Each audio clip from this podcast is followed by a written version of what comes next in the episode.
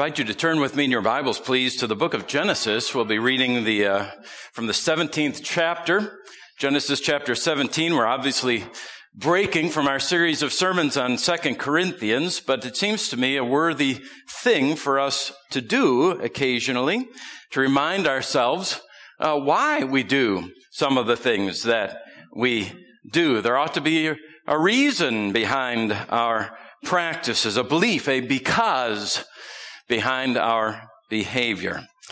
And there certainly is a good reason why we baptize our children. An entire iceberg, really, of uh, understanding from the scriptures under that tip that sticks out of the water that is infant baptism. Our time's a bit uh, short today with baptism and the Lord's Supper to observe, both signs and seals of the covenant that we're taught to observe in scripture. So we'll obviously not be able to give this morning full treatment to this matter. Uh, nothing close to thorough, but I would like for us to get to what lies beneath and behind the baptisms that we've just witnessed this morning. So Genesis chapter 17, please. We'll read the first 14 verses after we pray. Father, we ask for your blessing one more time and we continue to trust for that blessing. I was just involved before the worship this morning, Father, in conversation with uh, one of these here who was remarking and reminding me of what a blessing, remarkable and wonderful it is that we have these ancient scriptures that you have caused to be recorded in ancient times and have preserved to this very day that texts thousands of years old and words should come right into our hands. And now, Father, we pray into our hearts. We ask it with thanksgiving in Jesus' name. Amen. Genesis 17, when Abram was 99 years old, the Lord appeared to Abram and said to him, I am God Almighty. Walk before me and be blameless that I may make my covenant between me and you and may multiply you greatly. Then Abram fell on his face. And God said to him, Behold, my covenant is with you, and you shall be the father of a multitude of nations.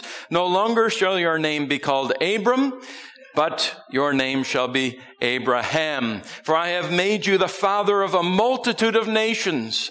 I will make you exceedingly fruitful, and I will make you into nations, and kings shall come from you. And I will establish my covenant between me and you and your offspring after you throughout their generations for an everlasting covenant to be God to you and to your offspring after you. And I will give to you and to your offspring after you the land of your sojournings all the land of Canaan for an everlasting possession, and I will be their God. And God said to Abraham, As for you, you shall keep my covenant, you and your offspring after you throughout their generations. This is my covenant, which you shall keep between me and you and your offspring after you. Every male among you shall be circumcised. You shall be circumcised in the flesh of your foreskins, and it shall be a sign of the covenant between me and you. He who is eight days old among you shall be circumcised, every male throughout your generations, whether born in your house or bought with your money from any foreigner who is not of your offspring, both he and who is born in your house and he who is bought with your money shall surely be circumcised. So shall my covenant be in your flesh, an everlasting covenant. Any uncircumcised male who is not circumcised in the flesh of his foreskin shall be cut off from his people. He has broken my covenant. Father Abraham has many sons. Many sons has Father Abraham. I am one of them, and so are you. So let's all praise the Lord. Do you remember those words? I do. I sang them in Sunday school as I was growing up. Some of you did as well. You hear the jingle going through your heads right now. Well, God did promise Abraham many sons, that he would multiply him greatly, and so he has, and here we are. Right here. The scripture says that we are the children of Abraham, and the children of Abraham are spread throughout the entire globe. The Bible says that all who believe in Jesus Christ are the children of Abraham and heirs of the promises that he made to our spiritual father thousands of years ago on the other side of the world. And it is on that ground, on that rock solid ground of God's covenant with Abraham, on the basis of that promise that we continue to do this, what we've just done this morning, to baptize our children. But that we may appreciate more deeply and rejoice more heartily in these things, let us briefly consider this morning that covenant under three headings.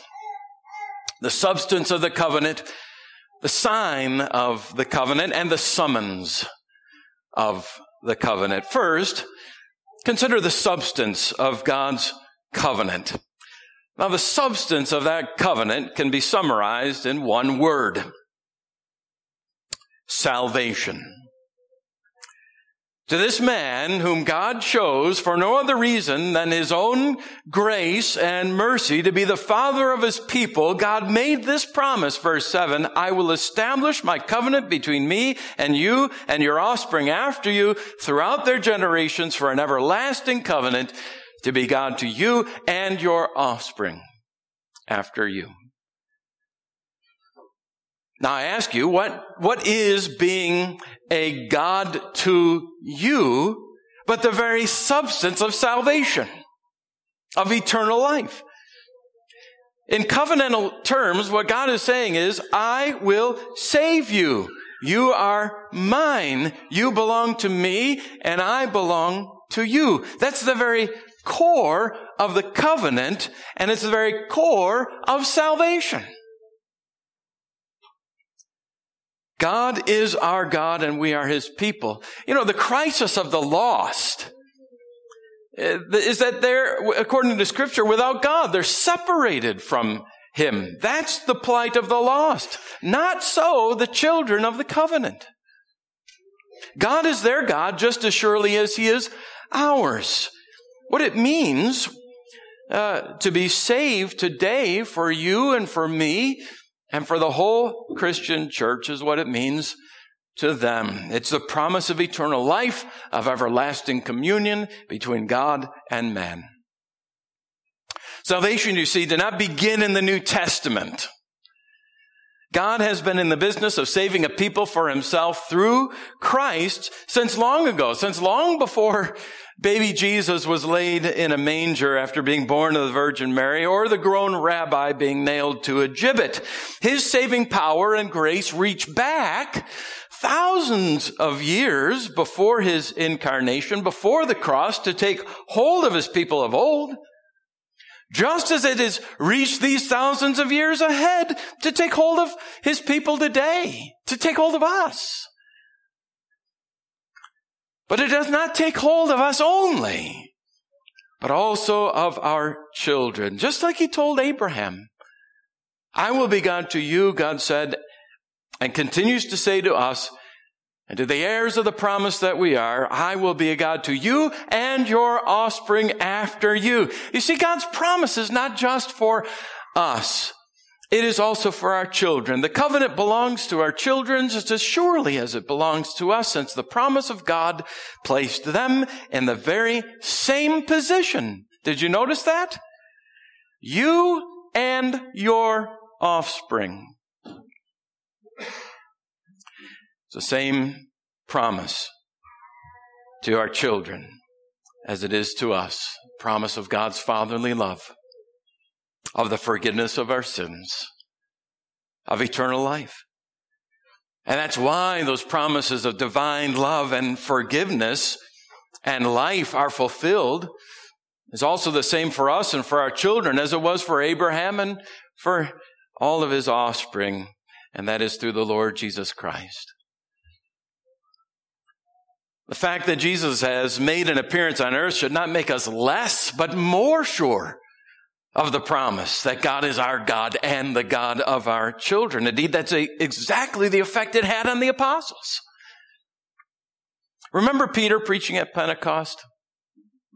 He calls on the people there to repent and be baptized for the forgiveness of their sins and immediately adds this, the promise is for you and for your children. And for all who are far off, everyone whom the Lord our God calls to himself. Now think like a first century Jew.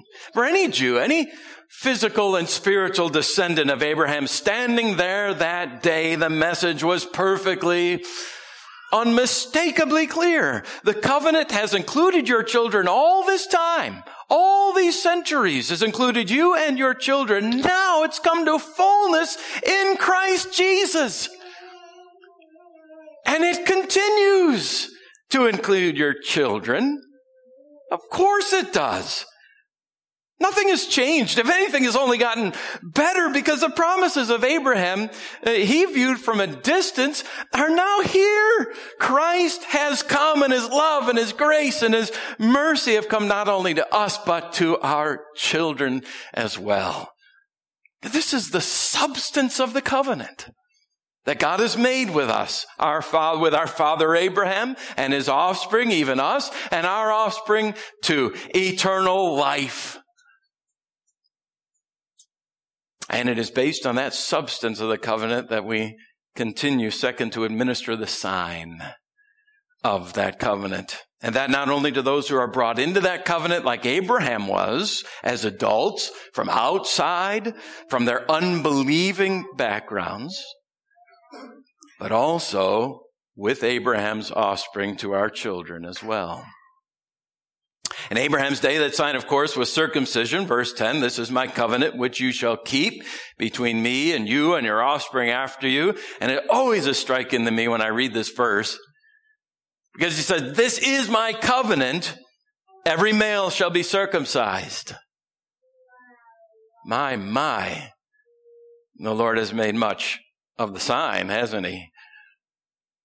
You shall be circumcised in the flesh of your foreskins and so on, a sign of the covenant between me and you. And the sign, of course, and I hear you saying this, some of you, was only to the males in a direct way back then. And of course it was, and that for very obvious reasons. But uh, that does not mean that the females were therefore left outside of the covenant. Of course not.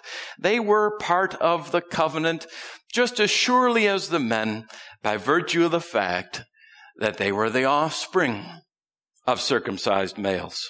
And if married, they were married to circumcised males. They enjoyed the same blessings of the covenant as the males did. They did. They, they stood in the same relationship with God as the males did by virtue of the covenant that God had made with their fathers to be their God too. Now the sign has changed, obviously. The rite, that is the R-I-T-E of initiation into the covenant is no longer circumcision. It is baptism. Jesus did not send out his apostles into the world to make disciples circumcising them. He sent them to make disciples baptizing them. And that's exactly what they did. And it surprises us not in the least to read that as they did, as they went out with the gospel, they baptized not just individuals, but entire families, entire households. Not just believing Lydia, but her household was baptized. The Philippian jailer, yes, and his household, and Cornelius's, and Stephanas's. Of course they were. Because God's modus operandi has not changed. God has not changed. The nature of his promises, they haven't changed. He is a God to us and to our offspring, to our children, because the substance of the covenant belongs to them. You see, the sign of the covenant does as well. It is on that basis that believing God's promise and following God's pattern with Abraham, and it seems quite clear the pattern that continued with the very first families who entered the early Christian church in scripture, we baptize our households, including our children. Just as Abraham circumcised them then, and for the very same reason, they are included in God's covenant. He has promised to be God to them just as surely as He has promised and really to be God to us. We might put it this way, the, the sign follows the substance. Where the substance of God's promise is found, so is the sign, baptism. And where the substance of the covenant is found, and where the sign of the covenant is found, so also, third, is the summons. The summons of the covenant. Upon establishing his covenant with Abraham, God summoned him, verse 1, I am God Almighty. Walk before me and be blameless, that I may make my covenant between me and you and and may multiply you greatly. And then you can go on and read it in chapter 18. Upon visiting Abraham with the news that Sarai, his wife, would bear a son in his old age, God says in verse 19 of that chapter, I have chosen him that he may command his children and his household after him to keep the way of the Lord by doing righteousness and justice so that the Lord may bring to Abraham what he has promised. See, there's the summons. There's the summons of God's covenant. It's a summons to parents. A summons to Philip and to Anne. It is a summons to you, uh, to all of us who are parents here today, to command our children to keep the way of the Lord by doing righteousness and justice. Why? So that, that's what the scripture says. So that, God says, I may bring what I have promised about. Parents, fathers, mothers, here's the summons of the covenant that God issues you in, this covenant. Walk blamelessly before me, before the Lord, and command your children to do the same so that the Lord may bring what he has promised to them, the substance of the covenant, which we've already said, of course, is salvation. I hasten to add this. He does not say walk perfectly, does he? He doesn't say walk sinlessly before the Lord so that I may bring about to them what I have promised. No, that would be a summons sure to send us into a tailspin of despair. Who can be perfect? You know, who, who can be sinless in this life? If I want all of you here who have been perfect parents now, please to raise your hands. I'm, I'm glad that we don't have to talk after worship to anybody. Uh, absolutely. There is no perfect parent. The fact is that the, the righteous parent's deepest grief is that at his very best, at hers, our parenting is laden with sin and shortcomings. Yes, let's just say it, failures. But it's not to sinless parenting that the scripture summons us, dads and moms. God is calling you to blameless parenting. There is a difference. Blameless parenting is the kind of parenting that acknowledges sin honestly before God and when appropriate, even before our children. Oh my, you young parents, what a thrill you have in store when you have to get down on your knees and you look your little one in the face and ask his forgiveness. The day is coming. If you are going to be faithful, blameless parents, confessing your sins to God, confessing your sins to each other. It's, it's parenting that seeks forgiveness when we fail, that, that repents of its failures. But blameless parent, parenting is ever striving to walk before the Lord. Now, what, is, what does that mean, to walk before the Lord? Well, the walk before the Lord is another of those ways of speaking derived from ancient Near Eastern covenant literature. When a king would bring a lesser king into covenant with himself, the vassal, the lesser king, was to walk before him, which, which meant to be loyal to the king. But here the, the phrase familiar from the covenantal literature of the ancient world is given an even deeper and higher meaning because, I mean, to walk before God according to the rest of the Bible means to orient one's entire life to God's presence, to God's promises, to His commandments, so that every single step is made with reference to God. Always with reference to God. In fact, let your children hear you often verbally making reference to God in your homes, in the car, along the way, when you're teaching them a lesson, when you're disciplining them. Always bringing God into the conversation. This is how you make God present in your home to your children. Back to the point. Blameless in the Bible does not mean sinless. It refers to faithfulness. It refers to integrity in one's relationship to God. It means displacing sin with new obedience, a constant work on our parts as parents, of course. And particularly with regard to our parenting, leading our children to do the same thing. By parental instruction, by parental example, and by the faithful application of parental discipline. In fact, those three, if you can mark well and practice those three, that's the three legged stool of faithful covenant parenting. A kind of parenting that the Lord says through which He brings His promises about. Of course, all of it bathed in prayer. Instruction, example, and discipline. No particular order.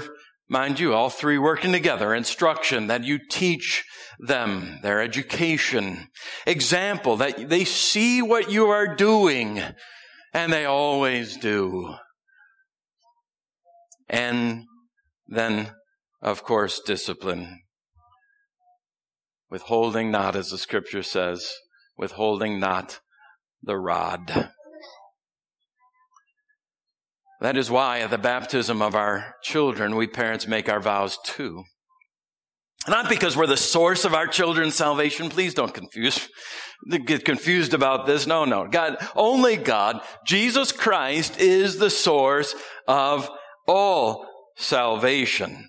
Anyone's salvation, yours or your children's. But because parents, you are the primary instrument of your children's salvation. Not ultimately, of course, but instrumentally, you, you parents, you give your children spiritual life. Just as not ultimately, but instrumentally, you gave them physical life. Or like the evangelist who is instrumental in bringing about spiritual life to the lost by bringing the gospel, like the minister who is God's instrument to lead the congregation to Christ. Remember, watch your life and doctrine closely, Timothy, for by them you will save your hearers. Words that cause any minister with a grain of salt about him to shudder. So the parent is the primary instrument of passing along the blessing of God's covenant to the generation that is rising in her home or his. The Lord's not bashful to say it.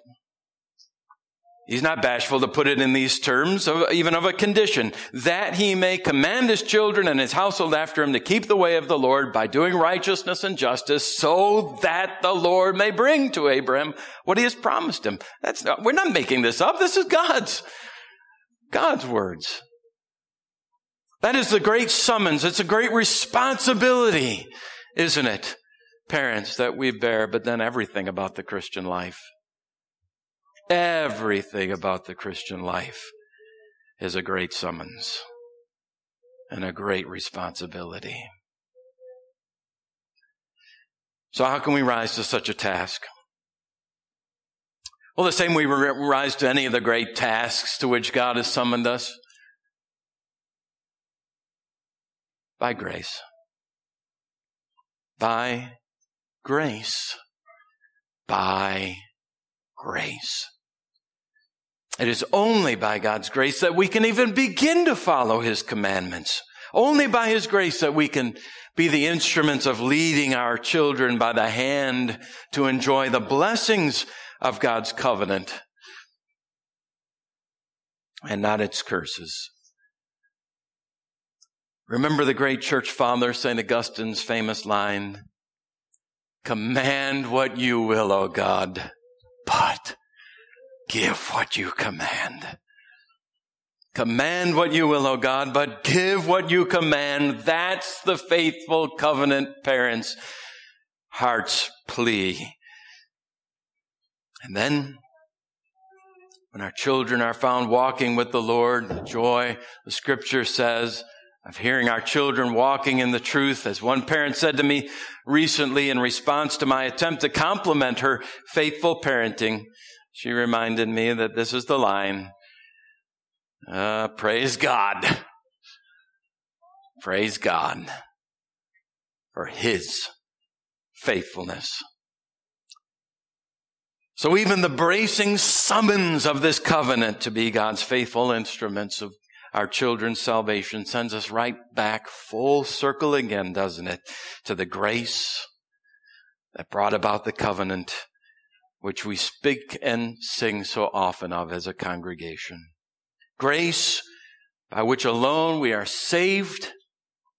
Grace by which alone our children are saved.